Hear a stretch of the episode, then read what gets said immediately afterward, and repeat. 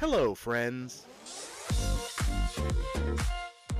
And hello to all of you, my friends. It's always such a joy to have you here on the Improv and Magic podcast. My name is LD Madeira. I have been very fortunate and lucky to have been able to talk to my guests here, some of whom are legends in the world of improv and magic. Well, today is one of those special days where I get to talk to another legend. And this legend is Mick Napier. Mick is known both nationally and internationally as an innovator and creative force in comedy, improvisation, and theater. He's one of the founders of the world famous Annoyance Theater in Chicago, where he spent more than 20 years developing and cultivating a style of work and production that has been both acclaimed and imitated.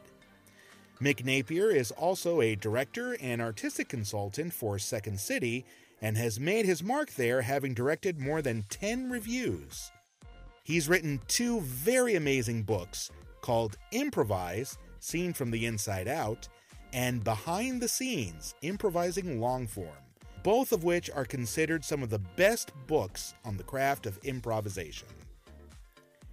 In addition, Mick Napier is also a magician. He and his wife Jennifer have been performing mentalism for over 20 years, and he's also a regular performer at the Chicago Magic Lounge.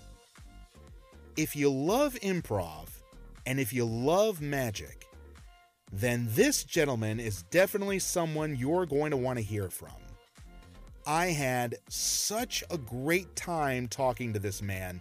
What an honor to be able to have had this one on one conversation with this legend. So let's get to it, shall we? Ladies and gentlemen, here is my guest, Mick Napier.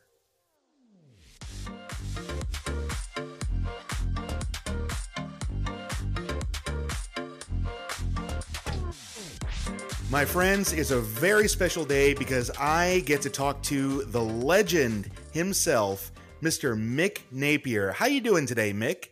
I'm great. How are you doing? I am doing fantastic. I'm a fan of yours, and I've spoken to a lot of people who are also fans of yours as well. And it's just really great to talk to you right now. Well, that's great. It's nice to talk to you too. Tell me where you're speaking to us from right now. I'm in Chicago. I'm in my kitchen. Um, I'm going to make uh, a lox and bagels brunch with Bloody Marys later, and uh, yeah, I'm just chilling. What's the weather like in Chicago right now? It's not too bad, really. It's about like 50 degrees. Um, you know, thank thank God for global warming and climate change. the Chicago winters are getting less offensive, so that's nice. Yeah, I'm in Florida, so we don't really get winter. We just get uh, breezes. Yep. Well, uh, Mick, uh, again, thank you so much for being here, and you'll hear me thank you a whole lot. And why don't we get into the very beginnings of Mick Napier? So I want to start off by asking, where did you grow up, and what was growing up like for you? Okay, I was born in Hazard, Kentucky, and my uh, father worked in coal mines there and he moved us all up to Ohio because he wanted to get out of the coal mines because his father died of black lung in the coal mines. So we grew up in Ohio, and he owned a construction company. So I did a lot of construction, and then uh, went to uh, school at IU, Indiana University, and then moved to Chicago to like hopefully work with Second City. Nice. And when did performing become something that you became interested in when you were young?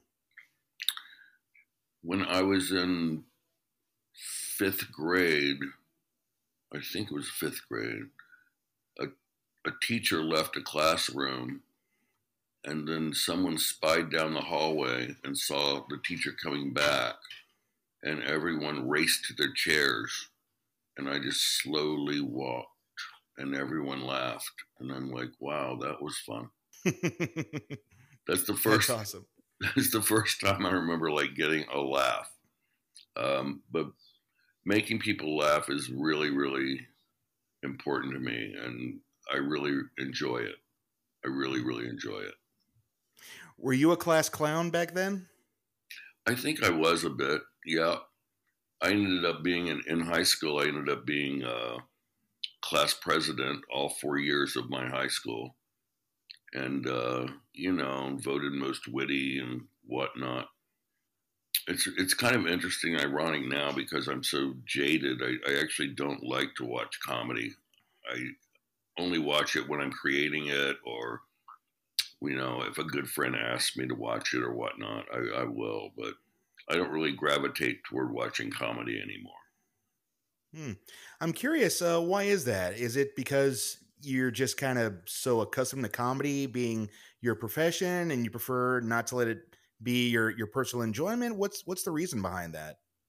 I think it's just because I'm so cynical about it now. It, it's almost like I've I've seen so much comedy and, and directed so many comedy shows. It's almost like an algorithm for me like okay here's the math of this here's the math of that i predict i predict this i predict that.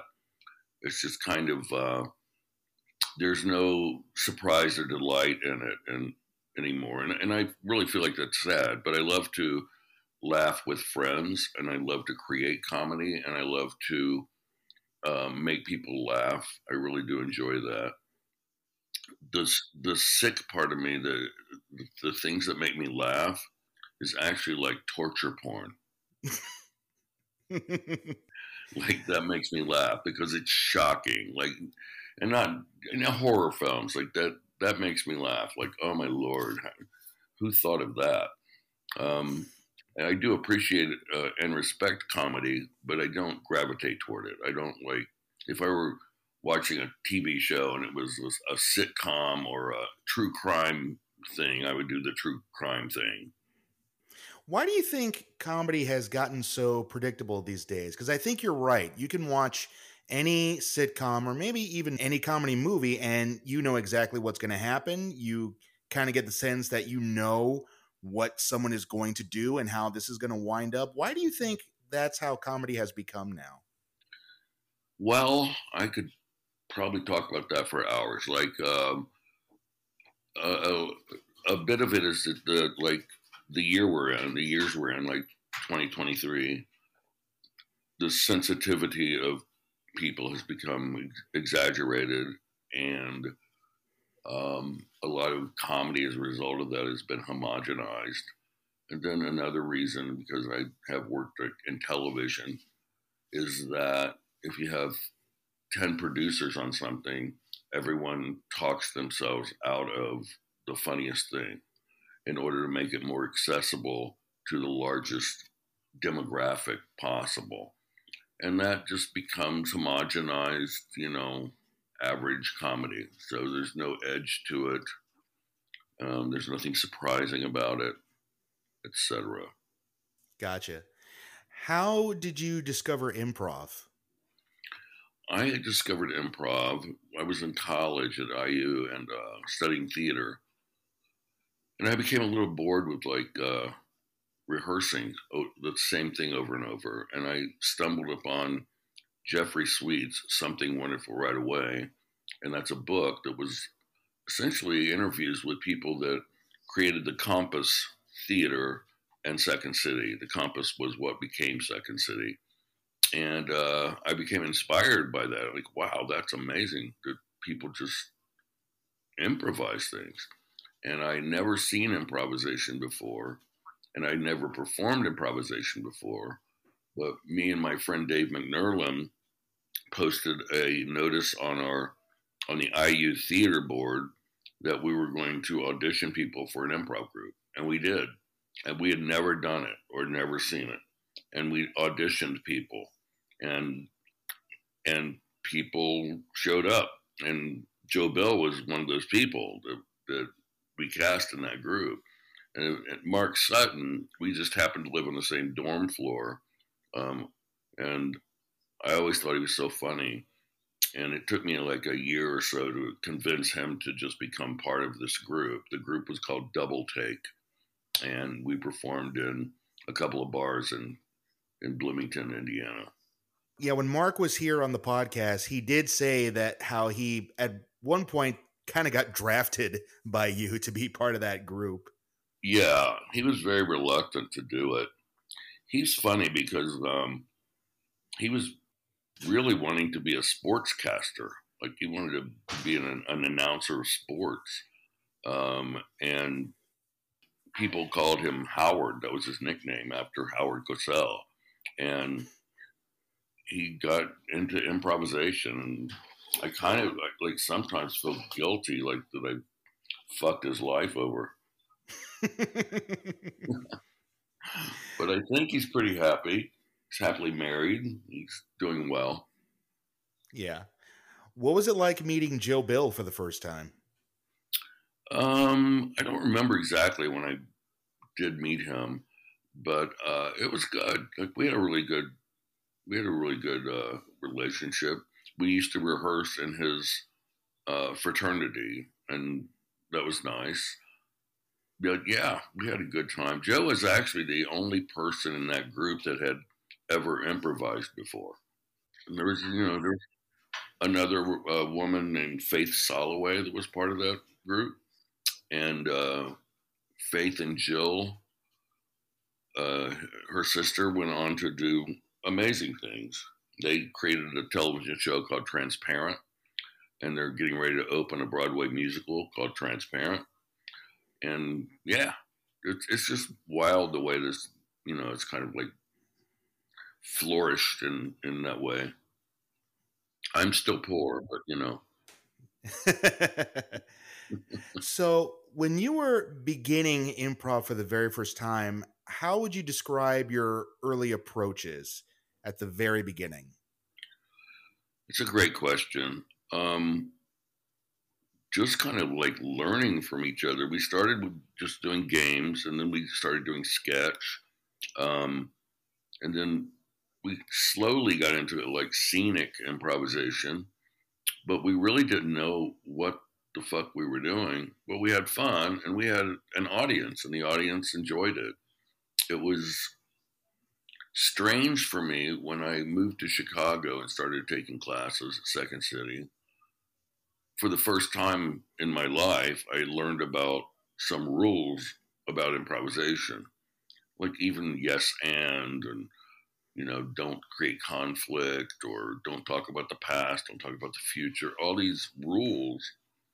And it really fucked me up. And I think that that was my cynicism and my surprise that these rules were the genesis of me be- like starting to believe improvisation can be taught in a different way and that really crept up into me writing two books about it and in our school at the annoyance.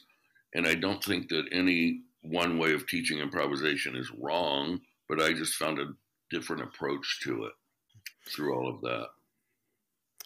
Well, I am uh, the proud owner of one of your books, Improvise, oh, which you released in 2004.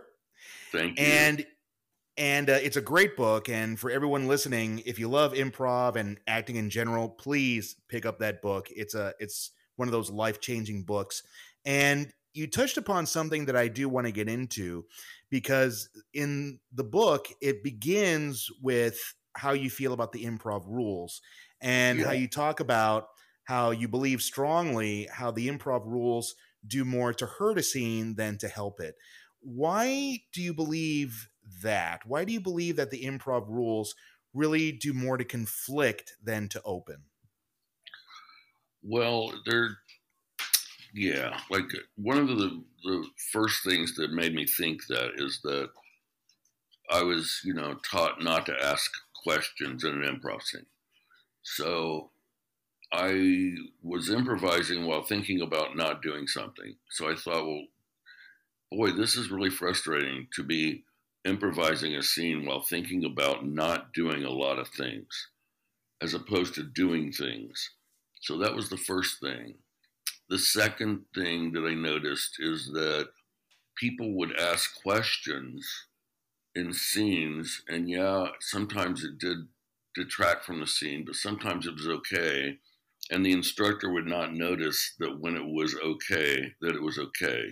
For example, so people would ask, you know, a, a bad, a bad fear-filled example of asking a question is like, "What are you doing?" Like that's a really bad thing in improv for someone to ask, and they ask it just that way, like, "Well, what are you doing?" Out of fear and confusion. But if someone asks a question in an improv scene like this, "What are you doing?"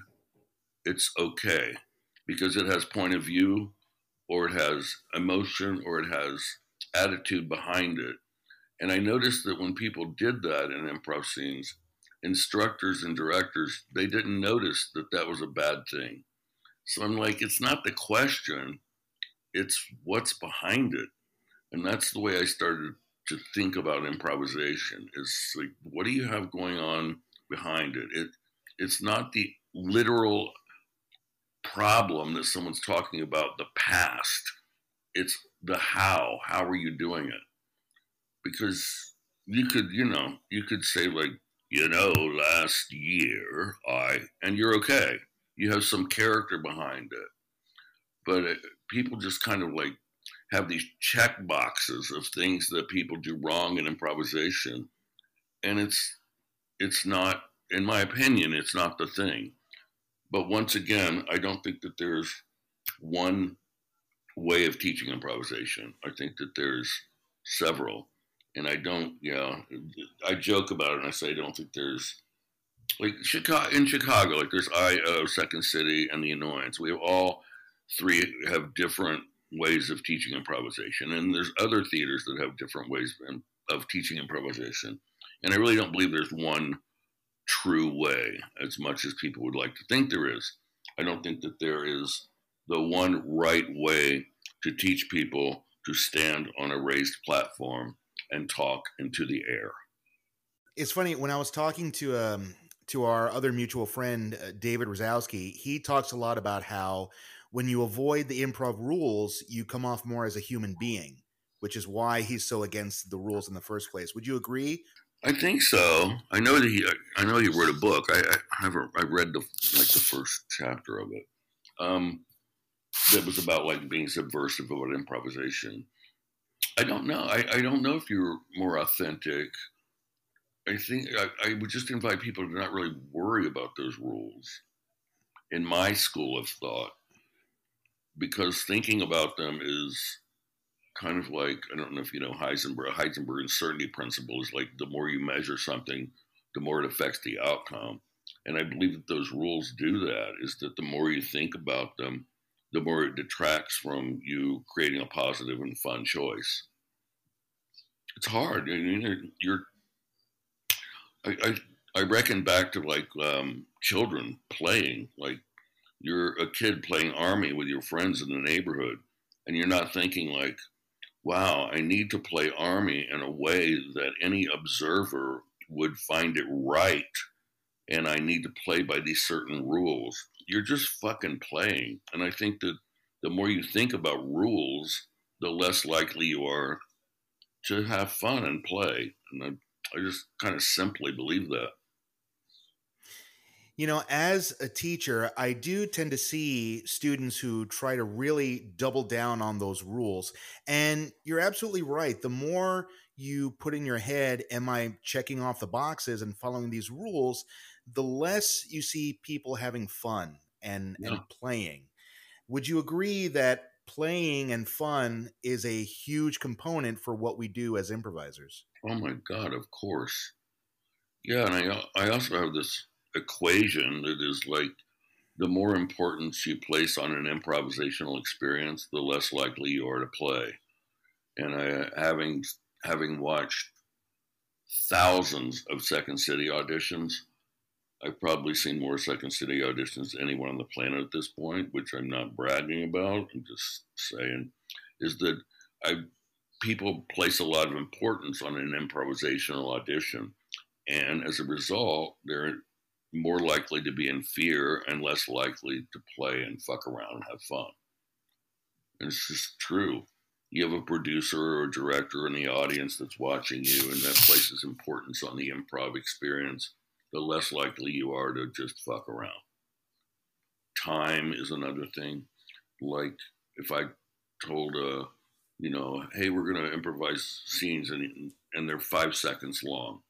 Then they fuck around a lot. Hi, we're going to improvise scenes and they're five minutes long. Suddenly it becomes important because the length of time is important. So there's less likely uh, people that are just going to jump in and commit and have fun. Long form, those words, long form, are very scholastic and very long.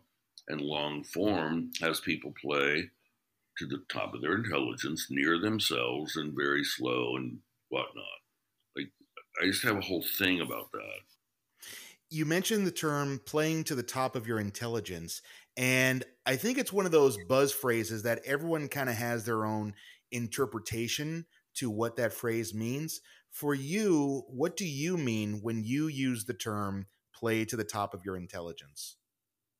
I think what I think what I mean with it is I, I never use that phrase like when I teach or anything because what I feel like it suggests is like being smart, intellectual, and analytical. So I never use that phrase. My assumption with the people that I direct, like if I'm directing the main stage at Second City, is that people are going to be playing to the top of their intelligence, and you don't have to create that label for that. And that label creates a stigma of measurement that actually detracts from play. Of course, people are going to write, you know, from the top of their intelligence, hopefully, but I never use that phrase. I feel like it's a bit destructive. It's very much a long form term. I've seen so many Second City auditions, and I think that a lot of people come into those auditions with the idea of I want to play to the top of my intelligence, I want to agree, I want to listen, I want to support my partner. And they do that.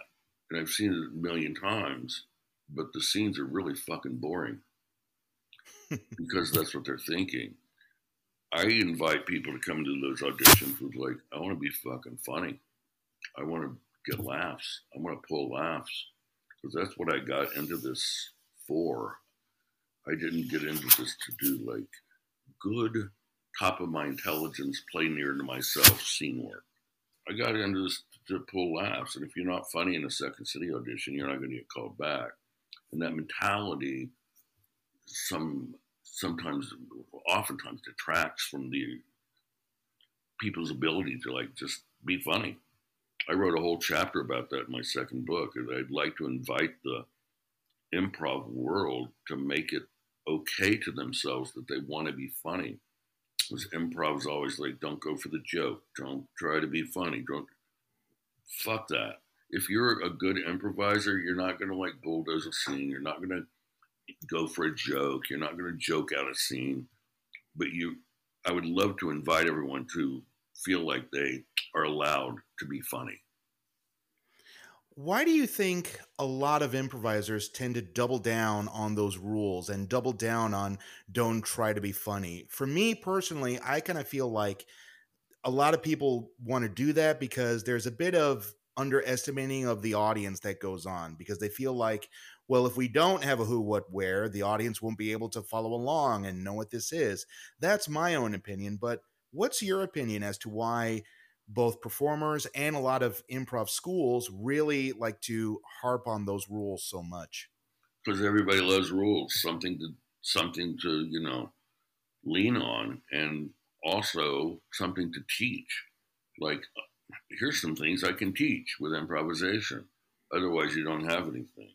But I don't think I've ever done a, a great improv show where it was really fun and playful, where someone came up to me after the show and said, I really, really, really loved that because I understood who you were, what you were doing, and where you were. That's not the reason they enjoyed it the reason they enjoyed it is like you were the wiggly guy, and that was funny. You know, the it, the the exposition is so, in my opinion, exposition is so overrated in improvisation. We spend so much time trying to make sense of the scene and trying to figure out how to make sense of the scene, where really the funny lies in the crazy. And my opinion about exposition is that it it is vital in some way, but the best improvisers I've ever worked with, or the best scenes I've ever had, the exposition is like kind of just tactfully woven into the first few beats of a scene. It's not declared in the first three lines or anything like that. And I, I, I feel like a, a really good scene could be like, well, here we are, like just with a little attitude and a little something. And then you figure out where you are. Three lines later, you figure out what your relation is, relationship is four lines later. And it's just kind of tactfully and deftly woven into the scene as opposed to declared in, at the top of the scene because no one gives a shit. Right. No one's sitting in the audience with a checklist in their hands. They're not. They have no idea. And if they are, then they're improv teachers. That's what Razowsky would say. I agree. You know, one thing that makes me also really, really giddy as I learn more about you is that you are also a magician as well. Yeah. Yeah. What kind of magic do you do? Uh, my wife, Jennifer, and I, we do a two person mentalism act, which we just did a run at at the uh, a place called the Chicago Magic Lounge here in Chicago uh, last November. And then I do card magic all the time, like at the annoyance and bar and stuff like that. And where did your interest for magic come from? We saw Jennifer and I saw a guy named uh, I can never remember his last name, but I think it was Marc Salem, like 25 years ago in New York City in the East Village, and um, you know what a magic square is, right? Yes. Okay, so he did that by himself, and it was the first thing he did. And I turned to Jennifer and I said, I want to learn how to fucking do that. Like, that's amazing. So now, as part of our act, she will be in the audience and get a number from an audience member uh, and put it on a slate and show the audience, and I will not see it, I will not hear it, and then I'll do a magic square that is that number. So it's kind of fun. Yeah, Magic Square is such an amazing effect, and it just drives people absolutely wild. I'm curious, how do you perform? Do you present yourselves as some sort of characters, or are you just Mick and Jennifer? Our introduction, because we are we are such atheists, both of us. We absolutely are staunch atheists. So we had we performed this for a while. We'd have people come up to us after and think that we were psychic, and that always bothered us. So we had kind of a crisis of consciousness about that. So our introduction is uh, me saying, Hi, we're Napier and Estlin. And I say, I'm Mick Napier. Jennifer says, Hi, I'm Jennifer Estlin. I say, in the history of mankind, Jennifer and I believe that no psychic, spiritual, or paranormal event has ever happened in the human, I mean, in the history of mankind.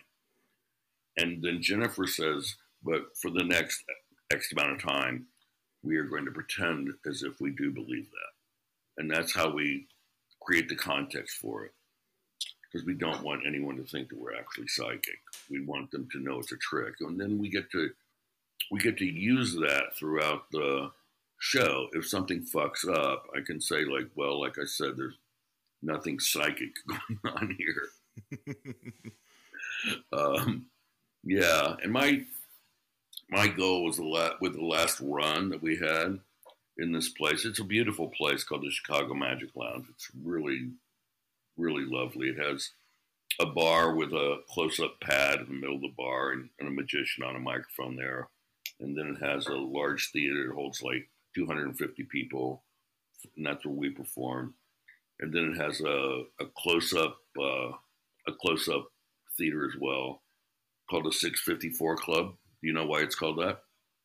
Because of Bill Malone, I assume. Yes. so, yeah, so we performed in the in the larger uh, in the larger theater, and we were very nervous about it every time we did it, but it was really fun.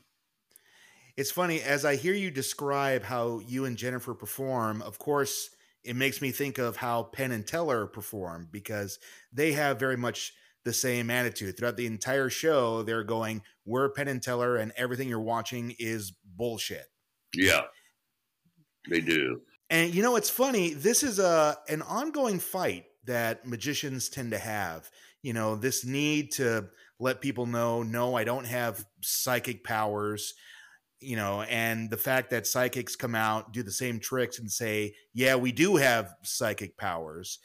How important do you feel it is to be honest as a magician? And I know it's a little ironic to say it that way, but how important is honesty for you in magic? I think it's very important. I mean, you have, you know, you have in history so many people who are charlatans who take people's money and whatnot, and you know, Houdini, part of half of his life was to debunk people that claimed that they were psychic or claimed that they could do whatever. And I, I, I think it's just really important. It, it makes me, uh, it makes me mad when people take advantage of people. Jennifer and I have said many times, like if we were bad people, we could be millionaires and create a whole like religion and just it's yeah, it, it makes me crazy. My only goal in the run, in the last run that we did, was to get like maybe 80% of the method right because we do mess up and uh, to get laughs and uh, and then i asked the owner Joey Cranford, I asked him, like, is it okay to say the word fuck? So my goal was to use the word fuck because I thought that, I thought like in magic shows, people kind of associate with them with like children's magic or magic shows have decorum. And I just wanted to like say the word fuck a lot.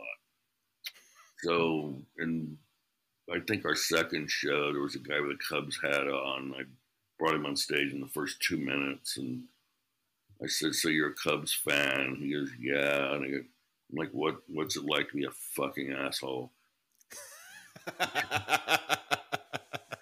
just, I just wanted to like uh, kind of disarm the audience a little bit because you don't hear that. You don't hear that that much in a, in a magic show.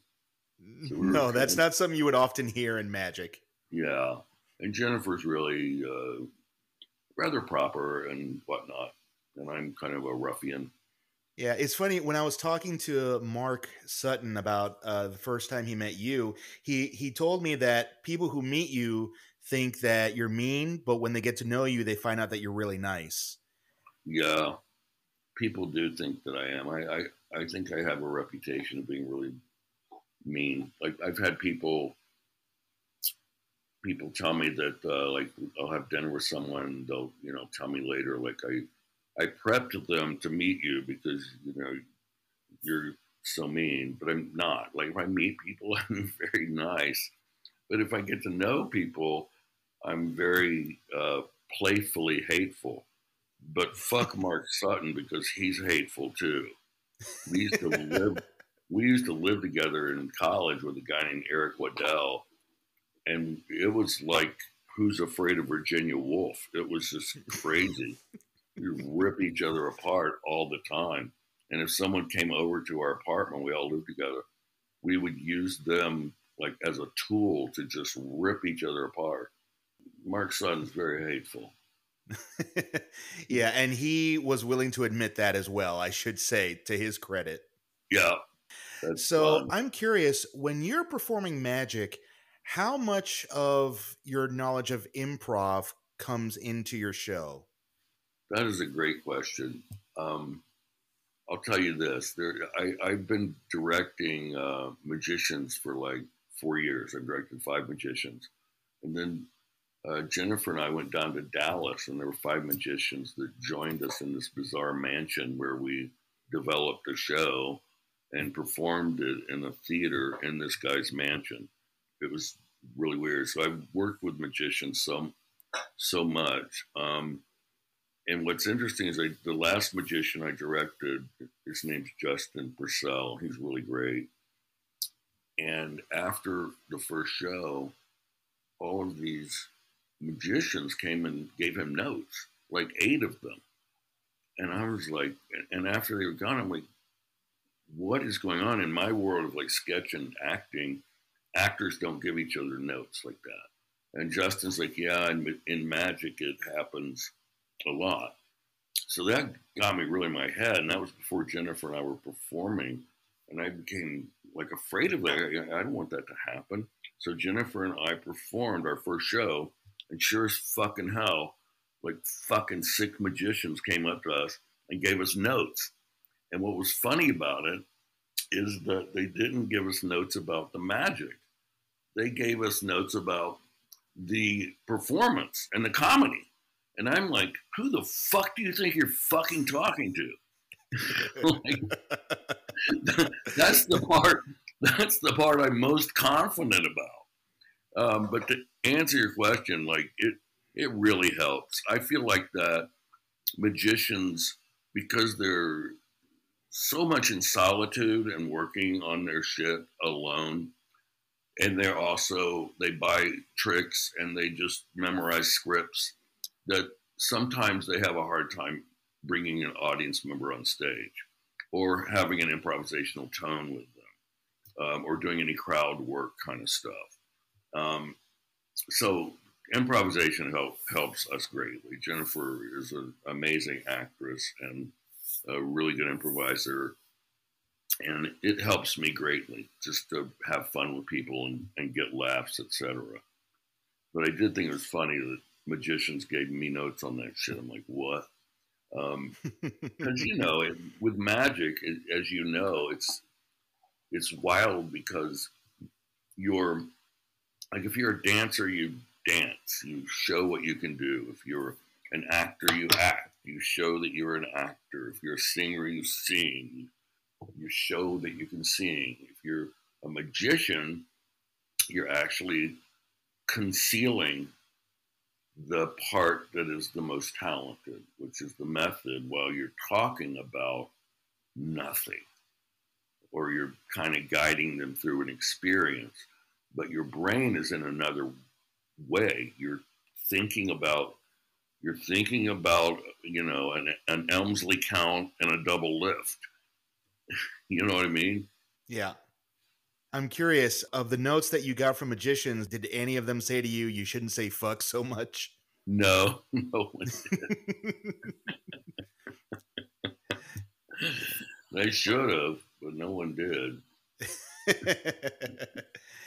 uh, I do notice that. I mean, you're so right. Like, magic is the one art form where everybody kind of wants to give you notes. I think what's dangerous about magicians giving each other notes is that they're giving notes from their own personal perspective on magic and they're giving you notes on the magic that they would like you to do as opposed to what everyone else would probably enjoy. Would you agree with that?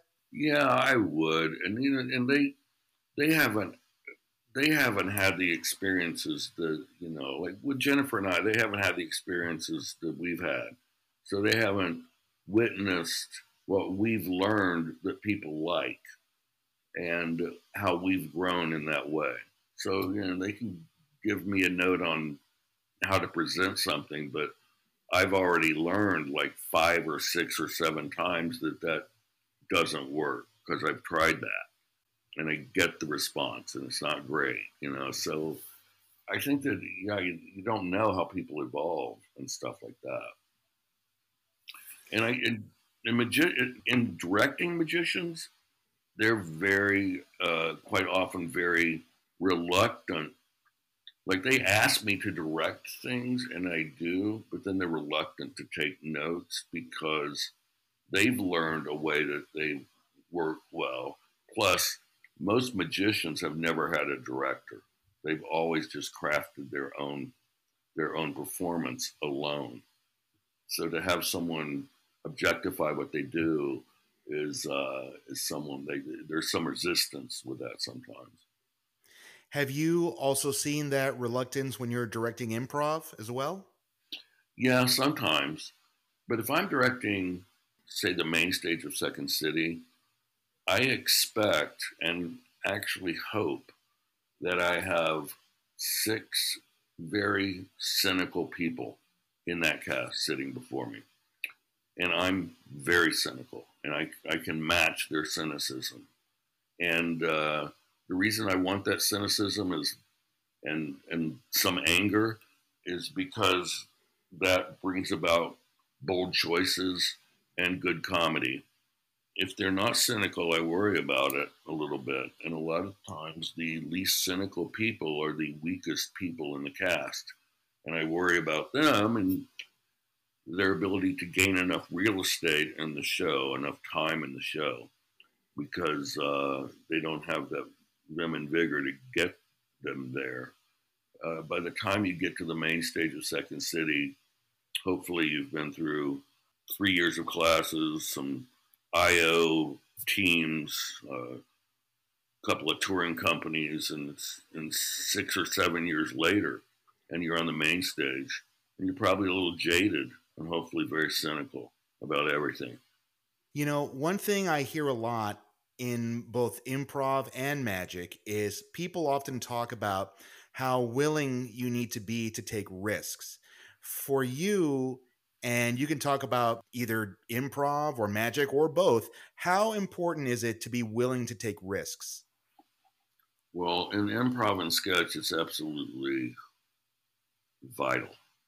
Like if you don't if you don't take risks with improvisation or sketch comedy, then you're going to fail. And um, I'm at a point when I improvise that if a scene sucks, like it's really awful, I enjoy it greatly. Like I don't mind. I'm just kind of basking it. Like wow, this sucks. It is not getting laughs, and I often think like, okay, I'm going to make it worse. I want to make it worse. I want to really feel the pain of this scene. And I do that. And there's a lot of good improvisers that uh, I know that feel the same way. Where you have, where you've had enough of a, a success rate that when you have a real hit, like a real painful scene, like, all right, fuck it, I'm gonna see if I can lean into this and make it work. With magic, I feel a little less of that because um, I feel okay with I feel okay with risking failure with the with whatever I'm saying. Um, but as you know, where you don't want to fail is in method because you want the trick to work. And there's times, you know, where tricks don't work. Um, and you have to deal with that. But I am less I have a less of an ability to deal with a magic trick working or not working than an improv scene or a sketch not working. Last night I was doing magic um, uh, card tricks at the bar. I think you'll understand this, and I don't want to reveal too much. But I was doing um, a, a first trick, very simple trick. Someone picked a card and I wanted to know what it was without looking at it. And the Tamariz deck was not in order. Does that make sense? It absolutely makes sense. and it fucked up. So I had to just go abort. And it was like a, five, six people around me watching. And it was the first thing I did. And it completely fucked up. And I just said abort like I didn't know how I, I didn't you know I don't know how to get out of that if the method doesn't work. but you know I, I love what you said about how when you're performing in a scene and it sucks, you go out of your way to make it suck even more or just make it even worse. And it's funny because you often hear the opposite. You often hear, well, let's support each other, let's try to save the scene and and yeah. blah blah blah good fucking luck. That's what I say to that. Because I feel like like in, in an improv scene, like once you're in your head, you're dead. Like you're you're not going to like magically snap out of it. And that's why I advocate for starting scenes very early and with and verbally so that you can just really establish a point of view or a character or something to minimize the risk of having the scene and you be in its head, like analyze itself as it goes on.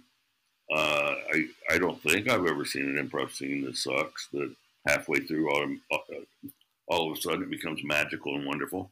So I don't know. I've seen thousands of improv scenes. I'm sure yeah. I uh, have. But I think it also might be a bit subjective because I think everyone kind of has their own idea of what makes an improv scene suck.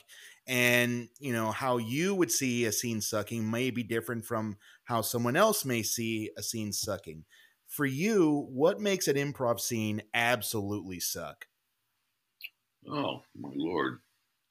I can tell in about five seconds whether a scene's going to suck or not. Like really? Have, oh, sure. If you have two people on stage, like lights up, one person looks like one person has a cup in their hand, um, you know, miming a cup in their hand, and they look at their scene partner, then they look back at their cup, then they look at their scene partner, I can tell everyone's in their head.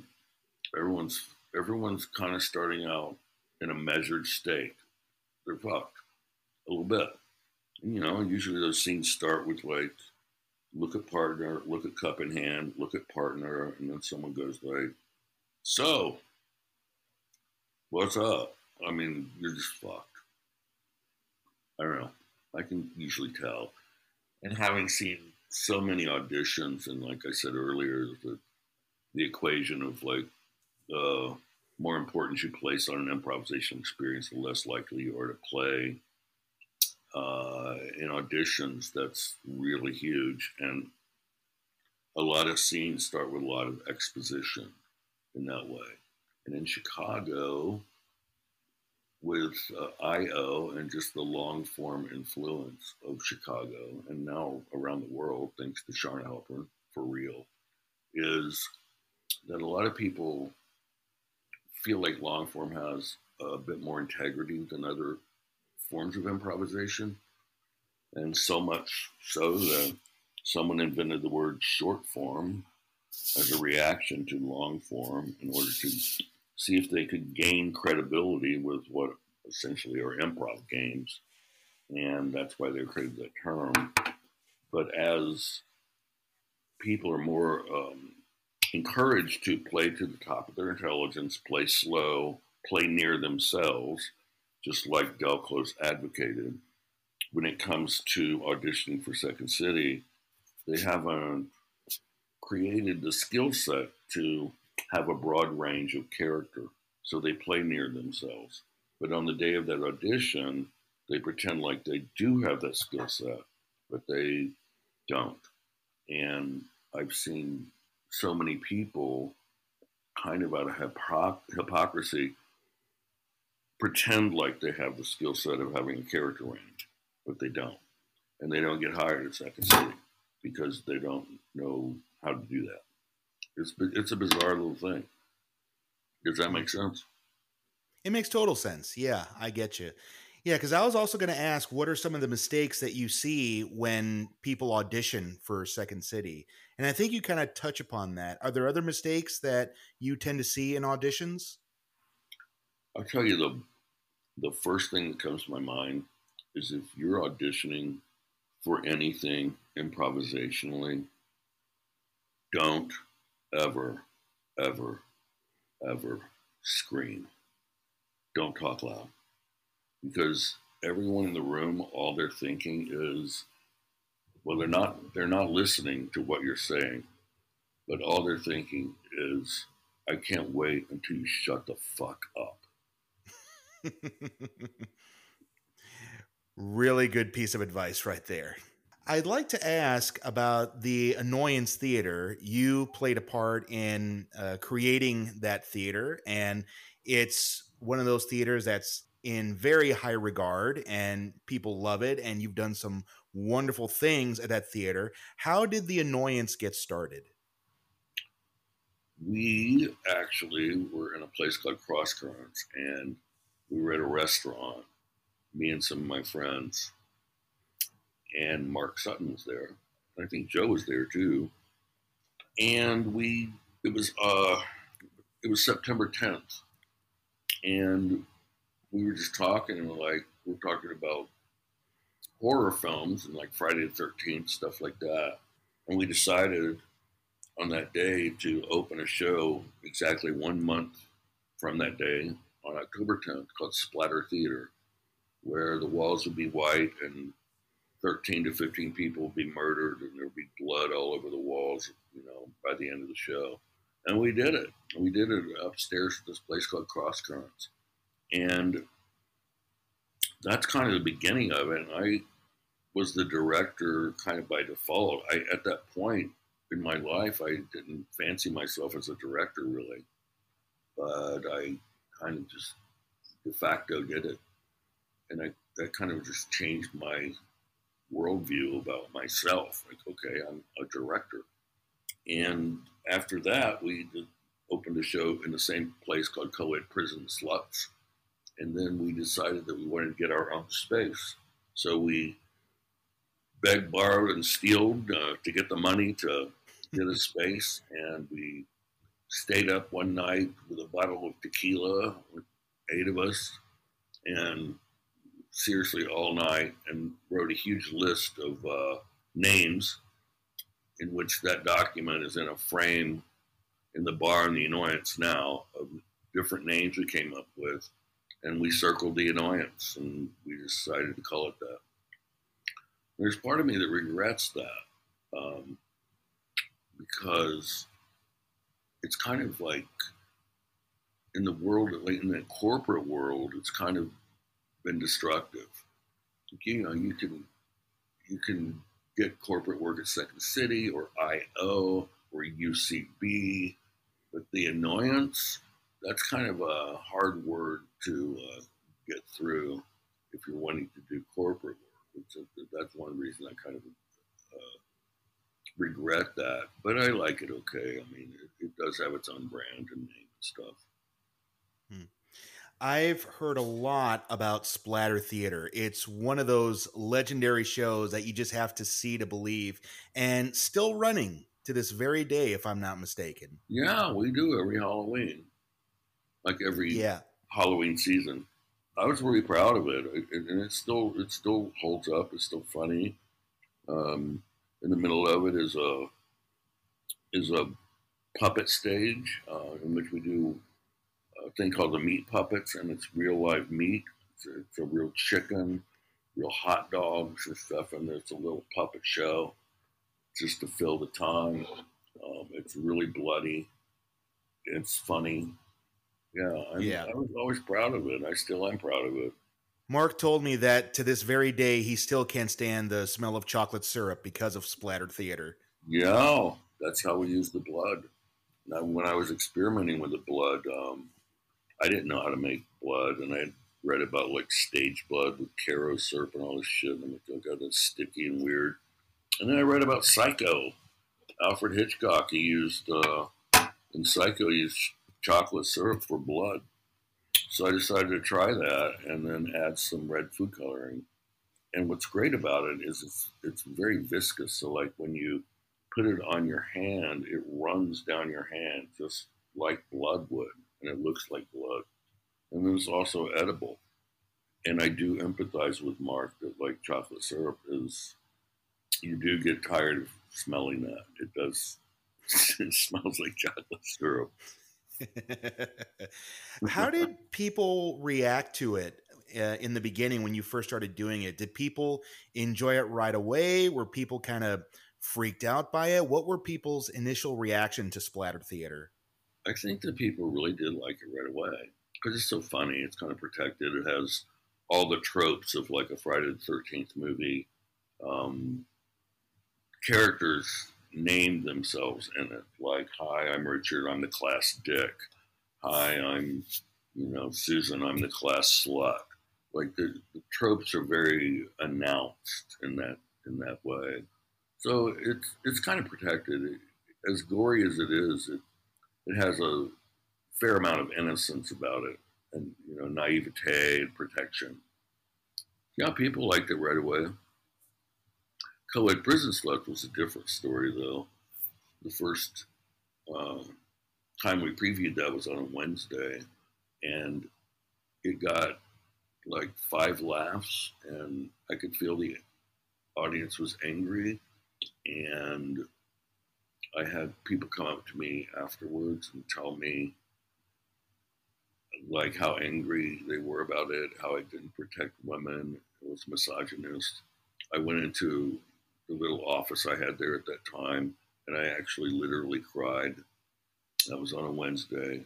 On a Thursday, me and Mark Sutton re, we redid the running order, the order in which the scenes went, rewrote some exposition um, to prop up some characters to explain why they were the way they were, and had a rehearsal Thursday night.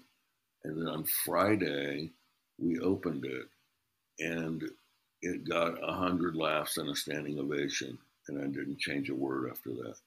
And it was a wow. huge lesson to me in how to protect material, how to provide a appropriate exposition for characters so the audience would feel protected and could follow along, etc. Um, yeah, it was one of the biggest learning experiences in two days that I ever had in my life as a director. I think that goes back to what we were talking about being willing to to take a risk because I think with co-ed prison sluts you could probably see that as a as a risk and you know you had that first failure but then you went back and redid it and now it, it became something that people still talk about to this day. Susan Messing uh, still loves the hell out of that show. Yeah, and it ran for 14 years. And then we were running it on New Year's for like five years. And then I started to feel uh, a change in the audience. Like, oh boy, I'm not, I'm not getting away with this anymore. And uh, we stopped doing it, and it, because there's there's a song in it that is there's a character in the show that is a pedophile in prison, and this character sings a song essentially glorifying pedophilia. But when we first did it, or first few years, the audience is like quite aware that like the the show knows that this is stupid and it's not right and all of that. But it started to get to a point where, with the uh, younger generation of today, they didn't realize the whole context. So they just like would check the box of this is an offensive song about pedophilia. So now I've got four people. It's my dog. We've got four people working to rewrite co-ed prison sluts to see if it can be more accepted by younger people because they like the show, but there's certain things that they find offensive as well. So I've been working with them to see if we can rewrite it, and it's really interesting uh, what their point of view is. And one of my first comments to them was, "Well, I think the first thing we want to do is retitle it co-ed prison sluts and their response was no slut is a very uh, very important and strong word in the world among young people now. Like people have claimed that word younger people have claimed that word and use it often. It's a perfect title. I'm like all right. Fuck me. I don't know. But you know, it's definitely a sign of how times have definitely changed now. You know, I mean, and and I think you you kind of touched upon this earlier, how there's a lot more sensitivity than there was before, and of course, we see now that sensitivity bleeding into the arts, and especially in the world of improv for you for doing it as long as you've had and for directing it for as long as you have how do you see improv in regards to this new age of oversensitivity that we that we see in our society? It's it's a challenge, and we have to look at it, especially with the annoyance, because in, the annoyance's brand is you know subversive, uncensored comedy. So it's something that we have to look at. It's particularly hard for me because, as you said earlier, like people sometimes regard me as someone who's going to be mean, and the reason they believe, and then you know they find out I'm nice, uh, but the reason they believe that is I do fuck with people a lot if if I know them and trust them, um, and as a result of that, people fuck with me a lot. I have several text conversations with people that are 24 year old that uh, when they text me, their salutation is "fuck you," I, you know, and I'm fine with that. And the reason I bring that up is it's been particularly hard for me because I consider myself uninsultable. Like I can't imagine anything that anyone could say to me that would insult me. I mean, anything, because I've gone through it all, and I've, you know, people give it back.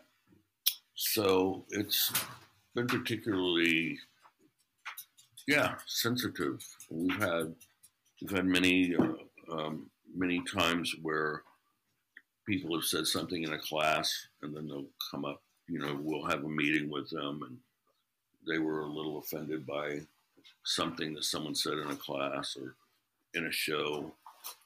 Um, yeah, we just had we had a, a show up right now, and we've had some comments from some people that were offended by different elements of the show.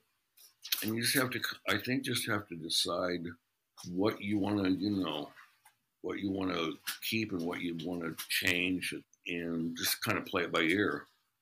But it's, as you said, it's not it's not been an easy journey in that way, and uh, and Jennifer and I don't think it's going to get any easier uh, in the near future. I might as well ask, what's your dog's name? Uh, Tess. We've had her about eight months, and we love her, and she's great. Um, she doesn't bark very often, but I guess she's barking now. I guess Tess had uh, some opinions of her own too in this conversation. Are there any type of performers that you really enjoy working with? And on the flip side, are there also types of performers you don't enjoy working with? Yeah, I, I have a hard time working with like really, really passive aggressive white straight men because they never make decisions. And once you feel like something's been solved, they go like, um, or I'm like, we just fucking solved this problem. Uh, people that I like to work with most, I'm trying to think. Well, I mean, I, I like uh, Kevin Dorff. Um, I'm t- trying to think of people. Rachel Dratch, Tina Fey, uh, Steve Colbert. People that are kind in life and not disruptive in a rehearsal, but on stage they light up and make amazing choices, whether they work or not. Those are the best people to work with, I think. And there's, you know, there's other people that I'm like, oh my God, this person is dangerous. And by dangerous, I mean, oh man, they're going to ask me to have coffee after the rehearsal and talk about their characters. Like my advice to anyone who's in a sketch show or an improv show, do not ever, ever ask a director to have coffee after a rehearsal. Because if you do do that, know that you are weak of character and that you are going to cause more harm talking about that with your director than you will help yourself. And it will feel like, even if you did get the conversation, when you leave Starbucks, it feels like you have gained something, but you've lost so much and you don't even know it. You know, you've had the opportunity to work with some really great people who now everybody knows. You've worked with Rachel Dratch, you've worked with Stephen Colbert. How does it feel for you to see these people that have now moved on and become these superstars in comedy? How does it make you feel? It makes me feel good. They're um, because I just because they're friends and I, I like them. There's one thing that I don't do is claim any responsibility for their being where they are, like other people do. I have a huge opinion about that. Um, that I never want to do that. And yeah, we will mention them in publicity and stuff, but I never want to claim that I had any influence. I might have had some influence, but I'm certainly not responsible for their fame. And I do feel good about them being where they are. Um, I also feel like really confident about when I see them being myself because I don't like comedy, so I never see them. Like I never watch SNL or I never watch Stephen's show or anything or Amy Sedaris's show. So I, I just feel like, you know, it was just like yesterday. And people people that uh, are in my classes will ask me like what what was it like to work with Stephen Colbert? And I'll say it was exactly like working with you right now. That's how it was. Like, uh, That's a lovely response. uh, Mick, here's my last question for you, my friend. Okay. And this is the same question that I ask everybody at the very end, and I'm excited to know what your answer to this question is. What's the one piece of advice that has served you well that you'd want everyone else to hear? All's well that ends. Interesting. That's like my motto is like all's well that ends. I guess I don't know. I could answer this more substantially. Um, uh, is I'm sure you've heard this five fucking thousand times, but it's truly like create your own voice, especially if you're doing comedy or magic. Like create more for magic because most magicians like just are rote with the scripts that they buy and shit. Is that create your your own voice? Like even with magic, people might remember the tricks, but they're more likely to talk about you the magician and your point of view and your personality as opposed to that card trick which they might remember or might not but they're they're gonna like you know talk about the magician and the, the personality of that person but even an improv and sketch is is find your own voice write a lot um, put it out there and i guess be more selfish than you think you should be. Because I think that in improv, with the support your partner, listen, yes, and it creates this rosy world where people feel like that they're not allowed to take care of themselves, take care of their careers, um, be selfish, find a point of view. And a lot of people, especially in Chicago for sure, is they feel like that if they're on a team, like an improv team, that they're on a good track, like they're on a good journey. And they are on a good creative journey, but you're not really on a career journey. You feel like you are, and it's an illusion. Like it feels like you're okay, but really you're not taking care of yourself enough. So there's more substantive advice, I guess. that sounds great. Mick, I had such a great time talking to you. This has been a pleasure. Thank you so much for your time, my friend. Well, thank you. I've had a really nice time talking to you. I'm going to have some Bloody Marys and uh, some lox and bagels now. well, have one for me, my friend. you got it. Thank you so much. You know, I don't think we consider that enough. It's okay to take care of yourself. That's really great advice because you can't support anyone else until you've given support to the most important person yourself. I hope we all remember that today. I want to give a big thank you to Mick Napier for chatting with me today. He's an incredible guy, and I think he's just brilliant. You can learn more about him by visiting his website, micknapier.com, and be sure to get your copy of his books, Improvise, Scene from the Inside Out, and Behind the Scenes, Improvising Long Form. You can also learn all about the Annoyance Theater by visiting their website, theannoyance.com, and the Chicago Magic Lounge at their website, chicagomagiclounge.com. Well, that'll do it for today, my friends. I hope you found this episode entertaining, and I hope that there were some things you were able to take away from this. Thank you for being a part of this journey, and stay tuned for lots more coming soon here on Improv and Magic. I'm LD Madera. Be happy, be well, be kind, be you. See you next time.